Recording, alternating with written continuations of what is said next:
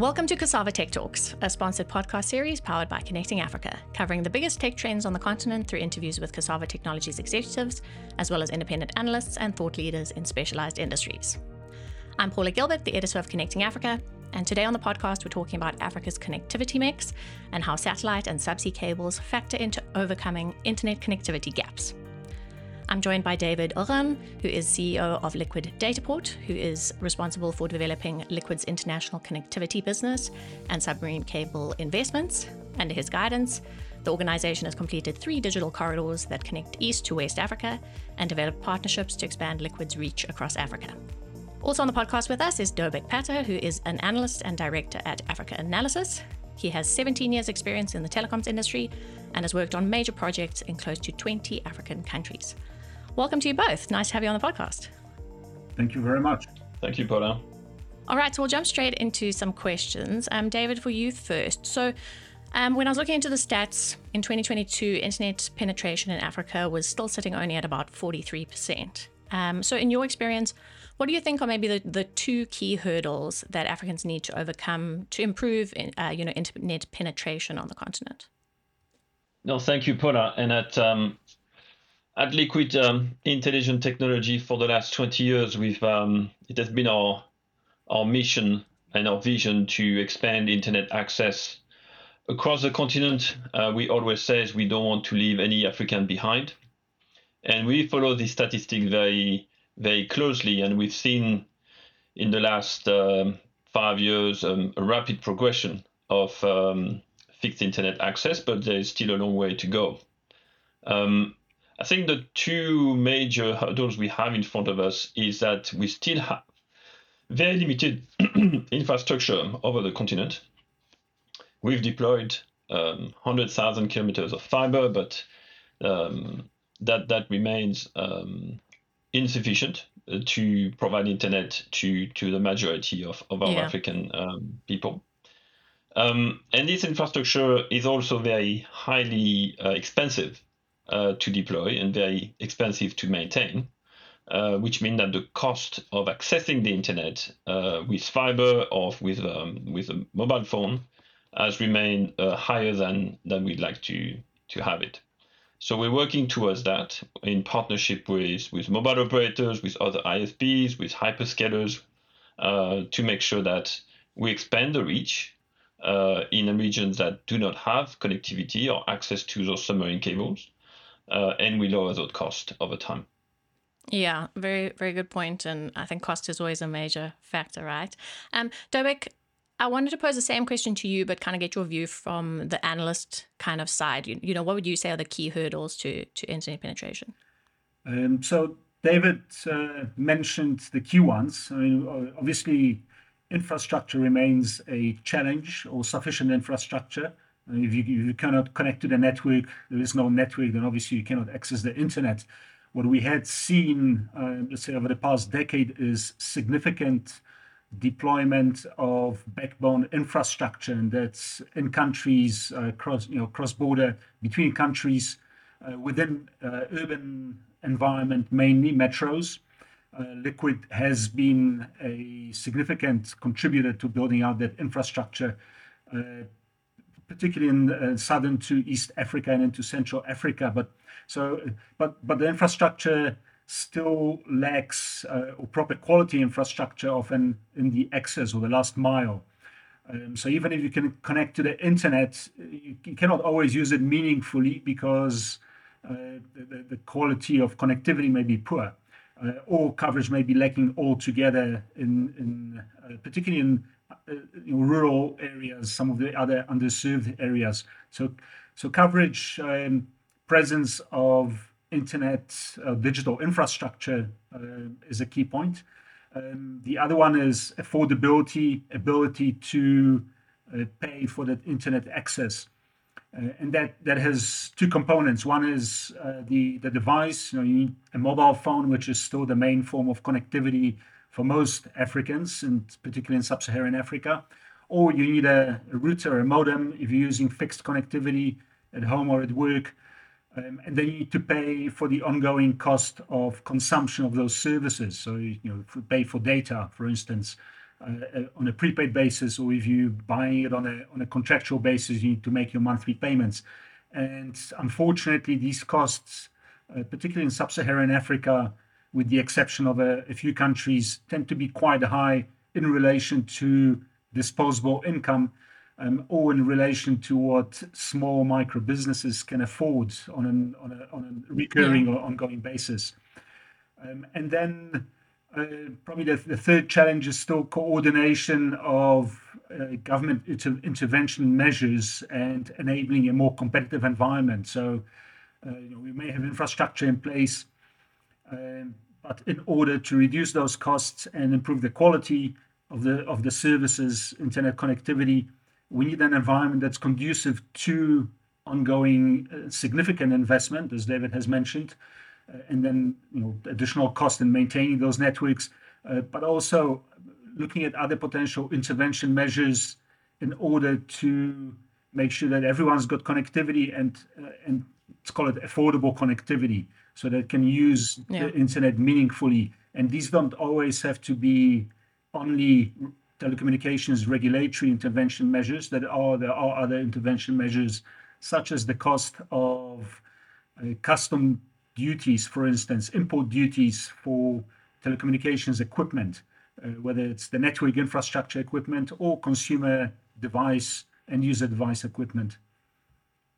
Yeah, yeah, definitely a big issue there. Um, David, uh, talking more about subsea cables, um, what do you think is making these international companies like your Googles and Meta want to invest in in subsea cables specifically for Africa? Yeah, that's a good question, Paula. Um, subsea cables have um, been from the very beginning a key component of um, international communication and transcontinental communication, intercontinental communication. Um, and for Africa, it really started um, you know, in 2009 10 when we started seeing the, the major sea cables like EASSy, Seacom, um, SAT3, and, and then WACS yeah. to come in. And then there was a long period where we didn't really see any large subsea cable come into our shores. And we really felt it in terms of uh, accessing the fairly limited amount of capacity compared to the rate of growth of um, internet on the continent. Now, there was definitely a need uh, to add uh, at least one subsea cable on each side of the continent, uh, as now Equiano has done on the West African coast, and um, the 2Africa Consortium is adding both on the east one and the east coast, on the west coast, uh, two subsea cables. Um, the I think the drive for hyperscalers to come onto those subsea cables, as they've done across Africa, but also um, around the world, is um, an ability to um, control the amount of data that they can actually uh, drive into each market without having to rely on intermediary uh, uh, carriers like like been traditionally our, our, our, role in the market.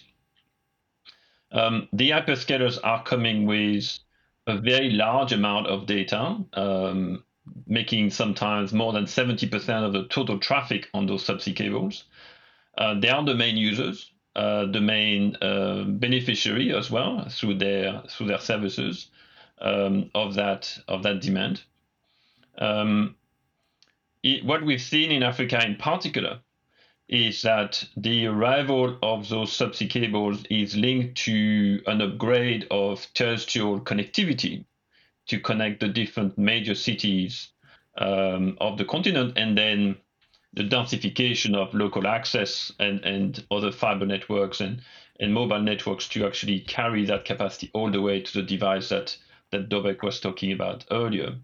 Yeah. Um, it has really changed the uh, balance and the pl- and the roles of the different players on the industry. Um, as I was saying, traditionally the international carriers uh, had this uh, this investment uh, into those those sea cables, uh, and now we see the hyperscalers coming in and, and actually sponsoring or you know making very significant anchor investment in the in the cables. I think it is a good thing. Yeah. Um, it has enabled a, a, step change for Africa.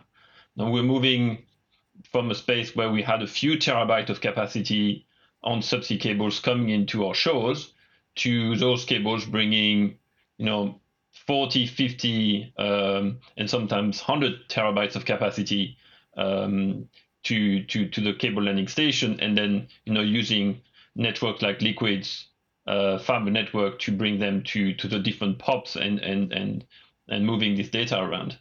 Um, that is maybe yeah. not something we could have done by ourselves, uh, given the size of the investment required. Yeah. And it has definitely developed the market, reduced the price of, of accessing internet and other resources, and, and overall, therefore, a good step uh, forward for everyone. Yeah, for sure. Dobek, so what, what has been kind of the general industry reaction to the additional capacity brought by these big cable systems? In general, the, the reaction has been positive um, for a couple of different reasons. One reason is when you have a multitude of cables, um, it, it provides a, a form of security of service. Um, so you have you have uh, you have capacity as an operator that uh, delivers say capacity and services downstream to other operators or service providers and ultimately onto the users, uh, internet users. Uh, you want to have you want to be able to connect to more than one cable in case one goes down. And we've had an example now recently, a couple of weeks ago, on the west coast of Africa, where two cables yeah. actually uh, were, were you know, suffered damages. Um, and internet, certainly in the southern part of Africa, has been um, the, the, the, the, speed or the quality was reduced. So you want um, you want backup, you want uh, security uh, of services that you provide, and the more cables you have, the greater choice you have, and you can have capacity on multiple cables. So if two of them, for whatever reason, happen to uh, go down, be non-functional simultaneously, you, you, can rely on a third or a fourth cable, and, and it provides you additional capacity. So as an operator you certainly want to be able to provide good quality services to your customers. So that's the second reason you have uh, you, you you're able to provide better quality services with more capacity, international capacity. Uh, you also want to, you know, as David mentioned, uh, competition in the subsea cable segment ultimately ends up reducing prices of international connectivity, I and you've seen those prices over the past ten years tumble, reduce significantly um, you know, in magnitudes of, of factor. Um, for, in, in, general, it's a good thing for the operators because they can uh, ultimately pass those savings on to customers who can buy more of a service. Retail prices go down, yeah. uh, decline. Um, you know, th- there is the downside that the operators ultimately hardly make any money. Sometimes on international capacity itself, it becomes very commoditized. Uh, but that's the name of the game. Uh, as long as as long yeah. as you don't have competitors who it's called dumping, you know, dump capacity at prices below the cost of acquiring that capacity because they just want to get rid of it, uh, then it starts to present unfair competition on the part of some operators.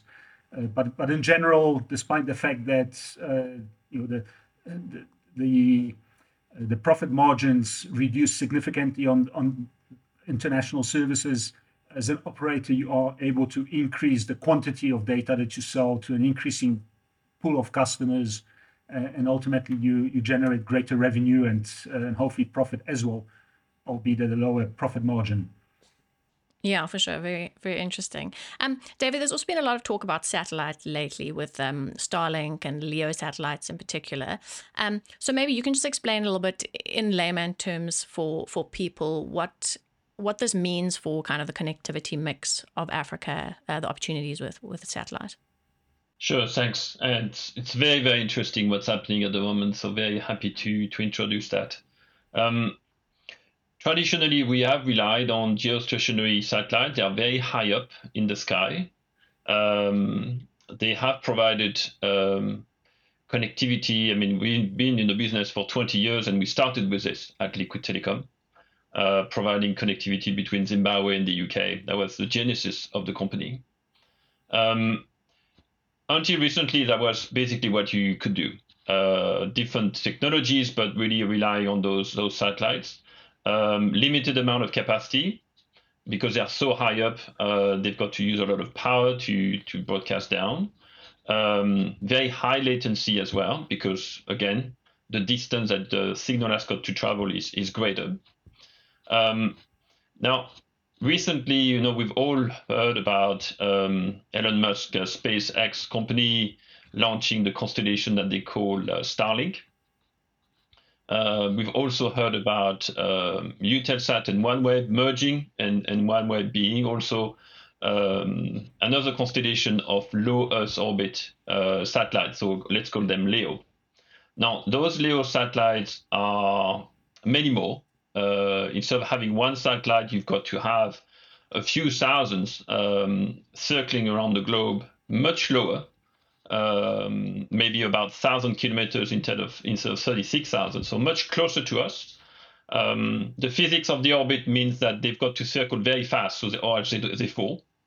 Um, and because they are circling very fast, you need many satellites to be in the air so that you can see at least one at the same time um, and to be able to connect to it. Um, those are multi-billion dollar investments uh, for those constellations. And we're talking about maybe five or six billion dollar uh, constellation cost um, to actually launch them and, and manage, manage them. Now, the benefit of those satellites is that because they are so close to us, uh, first of all, the the distance that the signal has got to travel is much less, and therefore, you know, you get an answer from the internet very quickly. So instead of waiting maybe half a second, uh, you may be waiting, you know, a few tens of a seconds. Yeah. Um, so it, it's a massive increase, uh, massive benefit for, for us. You're starting to be able to use things with satellite you could not do before. Um, so not only internet access, but maybe running your accounting software or your industrial operations on the, on those satellites. Um, the second thing is that the operators coming onto the market at the moment, especially Starlink, have uh, introduced a very low price point uh, to access capacity. It's best effort service, like an internet service like you got at home with your with your fiber or your phone, but uh, instead of paying something that would have cost you maybe 500 to to thousand dollars per month to actually use the service, Starlink is now offering it at fifty dollars a month. So yeah. it's a massive difference, and that means that the number of people who can actually use those services are vastly increased. You know, the affordability is so much better that um, people who could not dream about creating enough value through a service to afford a thousand dollar can definitely think about paying $50 as a small community or a small business or, or you know a medium uh, sized enterprise running different locations at the same time. Um, so it, it is it is a very significant disruptor in the satellite, satellite industry, but more widely in the broadband industry, uh, where we could not bring uh, fiber before and satellite was too expensive. Now we definitely can bring a solution with a satellite um, using one of those LEO uh, constellations. Um, I think there is an, um, a, a, threat on some of of the existing broadband market um, where uh, the prices have stayed high. In certain countries, we see still broadband sold in cities or even peri-urban cities um, at a very high price point. I think the, there are going to be competition um, as far as Starlink and, and OneWeb can actually bring those services and be licensed in those countries. Yeah. Um, but overall, it's it's a massive change. Uh, I think it's a good one. Um, and and us at Liquid uh, Intelligent Technologies and in my uh, area, Dataport, we're definitely planning to use those technologies to uh, increase our reach increase the number of people who can actually benefit from broadband uh, and, and bring a whole load of, of services around it to develop their activities, their communication needs, and so forth. Yeah. So, Dominic, I'm interested, uh, what are your views on sort of the hype around uh, Starlink and OneWeb as well? Um, we're talking about affordability. That's always been an issue with satellite, that it's it's too expensive. Um, David was mentioning, you know, some of the plans are not so bad on Starlink, but what I've noticed when I look um, at the actual startup cost of buying the equipment, that's pretty expensive still um, for people who want to use Starlink. Instead, yeah, what do you think about the hype?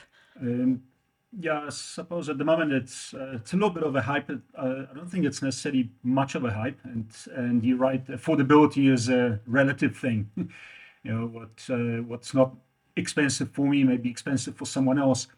Um, and, and across the board in satellite in the satellite industry, we have seen improvements, um, even on the geostationary, uh, so-called C-band uh, satellite. We have seen improvements in terms of quality of service and um, I'll, I'll get back to Leo now, uh, but I think importantly, we also need to recognize the fact that in many countries in Africa, those geostationary satellites still provide an, an extremely important service in providing so-called backhaul uh, to mobile sites, effectively carrying mobile traffic from mobile sites, uh, what people sometimes call towers, uh, in, in, areas that are not reached by terrestrial infrastructure because you know, in the middle of a jungle or a desert, for instance, somewhere. Uh, you have a mobile site, and, and satellite provides a critical service in actually enabling that communication for that site to, to function. Um, on the on the LEO side, um, the, the cost has come down significantly. Uh, as David mentioned, it's depending on the country, you sort of fifty to hundred dollars a month pre, uh, premium that you pay. Uh, but as you also indicated, uh, the uh, the cost to enter into that or buy that service, enter into that market is very high and can go up to you know, almost a thousand dollars in some instances to just buy the kit, particularly for businesses, yeah, uh, small businesses. That for many still represents just um, an amount that's out of their reach. Um, also, with Starlink, we've we've it is licensed in five countries in Africa. Uh, might be a little bit, maybe, maybe one or two more now, but I think it's still five, which means it still leaves about 50 countries, uh, almost close to 50, in which it's not available uh, locally, which means you have to pay an additional cost uh, for a roaming service. You're able to get the kit and, and use it to buy that satellite dish and you know the dish and the router, uh, and that's an additional cost. Yeah. Um, so you, you uh, as, as, a, as a community, you may be able to buy a service as a lower income community, but it's certainly still not affordable for individual households or individuals to use as, a, as an individual service. Uh, and it's mainly at the moment yeah. competing with uh, in, in areas that already have a choice of other broadband technologies, and that's fiber, that's fixed 4G or LTE, fixed 5G services coming into markets now, other fixed wireless access technologies. Um, so, you know, effectively, it's offering another product at the moment to individuals and, and households and businesses that can uh, can likely afford um, another terrestrial technology. So, in that sense, at the moment, it's uh, it is uh, competing to an extent with existing broadband technologies. Uh, but it is going to, I mean, our view is you need to give it another two, three years, and it is going to start presenting a, very viable solution, particularly when you start looking um, outside of the terrestrial footprint uh, into underserved rural areas of Africa. And uh, unfortunately, in many countries in Africa, that terrestrial broadband footprint uh, is not expanding quickly enough uh, for various reasons, but it is confined um, to urban centers and often to larger urban centers, commercial centers in countries, uh, and its rate of expansion is uh, is not uh, progressing very fast. There are various um, there are various programs in place and and pilots, etc., to to expand that footprint uh, wider and quicker. Uh, but I think it's yeah. still you know it's, it's still relatively slow progress at the moment. Yeah, for sure. Um, David, I think another perception around satellite connectivity is maybe that it's a bit temperamental. Um, do you think there's any truth to that statement, or is it a myth that needs to be bust? Well, I think usually when people mean temperamental, they refer to um, the fact that um, some technologies that are run on satellite are adverse to weather, in particular. Um, and it is a fact that um, the frequency that are used by certain bands, um, especially the Ka band um, on satellite, is is um, affected by by heavy rainfall. Um, now, I think that that is something that we have um, you know over time taken care of. It's it's not going to go away. This is physics.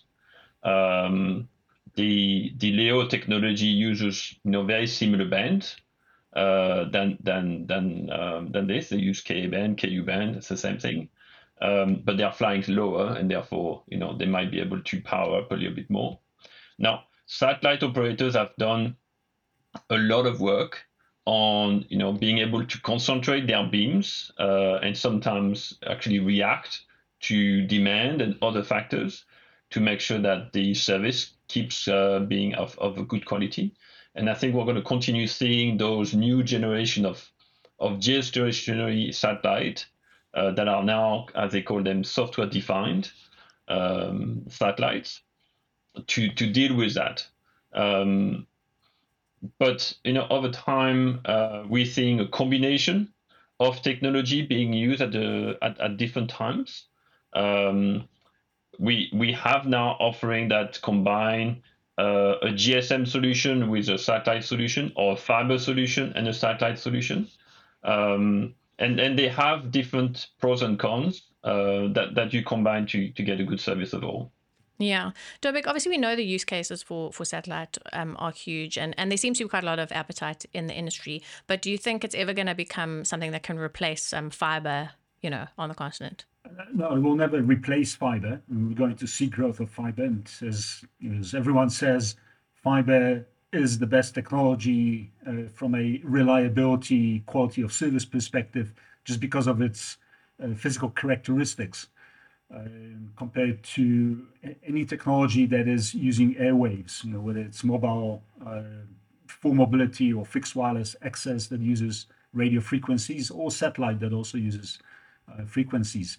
Uh, you know that, they're always susceptible to an extent to some interruption. It uh, doesn't mean that they are not good quality and won't improve in the future, but fiber effectively has um, it's got it's got two big advantages. One is the the quality. Um, it's it's just physical characteristics, um, and the second is its ability to have capacity expanded practically exponentially, uh, depending on what sort of equipment you use with the, with those those fiber glass tubes, let's say, or that fiber cable. And uh, we're still a little bit away from that in Africa, um, and it varies from country to country. But if we are going, and we will, uh, going in the direction of what's happening in, in some of the more developed uh, countries in Asia, for instance, in the Far East, uh, North America, Europe, where we effectively are moving to what's called a, a you know a gigabit economy, a gigabit society, where we, we do need uh, not only very large um, telecommunications infrastructure links between aggregation nodes, uh, data centers, uh, sub, uh, international cable systems, sub uh, landing stations, and you know, things such as government institutions and businesses. But we also need increasingly larger quant- uh, capacity connections to individual households. Uh, you know, fiber is still the best option. Will continue to be uh, for a long time uh, for, to provide that type of connectivity. Uh, yes, 5G coming into the picture. You know, it, it, it's uh, it's comparable. so there will be competition from other technologies. Same with LEO satellites. but I think fiber fiber still outperforms them. And at the moment, it, it's uh, from you know, the way we see it, holds that promise of being able to provide the underlying fabric um, in, a, in a country, in a society, to start building that uh, that sort of the, the, the future gigabit society. Yeah, for sure. I think it's always interesting. So, some of my friends always ask me things like, "Oh, is satellite going to take over?" But I, I think it all has to kind of be connected. You need you need all the bits and pieces. You can't just rely on on one thing. Um, I'm aware we're running out of time a little bit here, so just maybe some final thoughts, um, David. Maybe thinking a bit about moving away from specifically satellite or specifically, um, you know, fiber or cables. But what do you see as the top initiatives that African, you know, governments need to institute to try and, you know, overall improve access in their countries? Yeah, thanks for that. That's an in, in, important uh, consideration. So at, at, Liquid Telecom, we've we've uh, worked for many years now. We've been in Africa for over 20 years uh, in very close partnership with government, regulatory agencies, local agencies, and so forth to make sure that the infrastructure that we provide and the service we offer to um, our customers are um, as in sync as possible with their own uh, government development uh, agendas and so forth. Um, maybe three things. First of all, we need a stable environment. So countries need to think many times over before they change uh, the laws, of course, the investment um, context and and um, licenses that they provide, uh, the way they offer way leaves, the cost of them, the excise duty they might bring on the telecommunications sector, and so forth, because that has actually a very significant impact on what we do as a company and what our investors look like look at when they see us as a telecommunication company. And that, that can actually have a very adverse effect on a specific country in terms of attracting the infrastructure that we've been talking about. So first one the, the second one and i think dobek you mentioned is very important to keep our borders open uh, inter-Africa trade is is very important. It is something that African countries are very aware and sensitive about. With African Union, with the uh, the different regional trade association that they are putting together, but for telecommunication in particular, the ability to cross those borders and to link those countries together has a massive impact on their ability to communicate, to trade, to exchange goods, to introduce new services at the border and so forth. So let us cross your borders. Let make it easy for us to do it. And maybe the third point is is um, it's maybe an obvious one, but in some countries demand is low, and it is sometimes the government's role to create that demand, to drive their digital agenda, to bring more services online, uh, being you know paying bills, uh, paying for services, you know getting your driving license, your birth certificate, and so forth, and and on the back of that, of course, invest in government's assets, in data centers, in uh, connectivity, in you know the fiber to the next town, to the next region, and so forth. Create demand as a government so that the business sector and eventually the consumer can benefit from that, that demand because it has allowed telecommunication companies like Liquid Intelligent Technologies to come in, put the infrastructure at a risk, but with an anchor customer that is actually uh, driving that uh, that investment. So Those are yeah. three points. Yeah, all very, very important things, I think. Um, Dobek, my, my final question for you is maybe how you think um, we've seen improved access and connectivity maybe change the world's perception of Africa, and especially in terms of investment into the continent. Uh, yeah, I think that's um, so. We, we speak about the global village, uh, increasing globalization, even though we have had some, say, slowdown maybe in that recently globally. I think it's still something that is going to definitely progress. And in order to for Africa to be able to be a full member of the global village, we do need uh, not only good quality international connectivity, which most of the countries in Africa by now do have, but also um, you know, needs to be reticulated within countries through telecommunications infrastructure at various geographic levels. And uh, I think the, the, the, world recognizes the fact that, uh, well, twofold. One is that Africa is a big potential market, and that's um, for their services, and that's why we see the hyperscalers, for instance, investing in Africa because they do see a billion people and more in the future, as they say, with eyeballs and uh, you know using the internet. um, Google can sell more advertising on uh, on its platforms um, uh, through the fact that uh, its services are being used by more and more people in Africa. Um, so on the one hand, the, the market um, is the potential market uh, is there. The market is expanding. I think with the economic e- growth in Africa in many countries, that's going to be improving the spending power. On the other hand, I think countries also see that uh, there's probably uh, quite a bit of talent in Africa, and we see it in some of the countries like Kenya, for instance.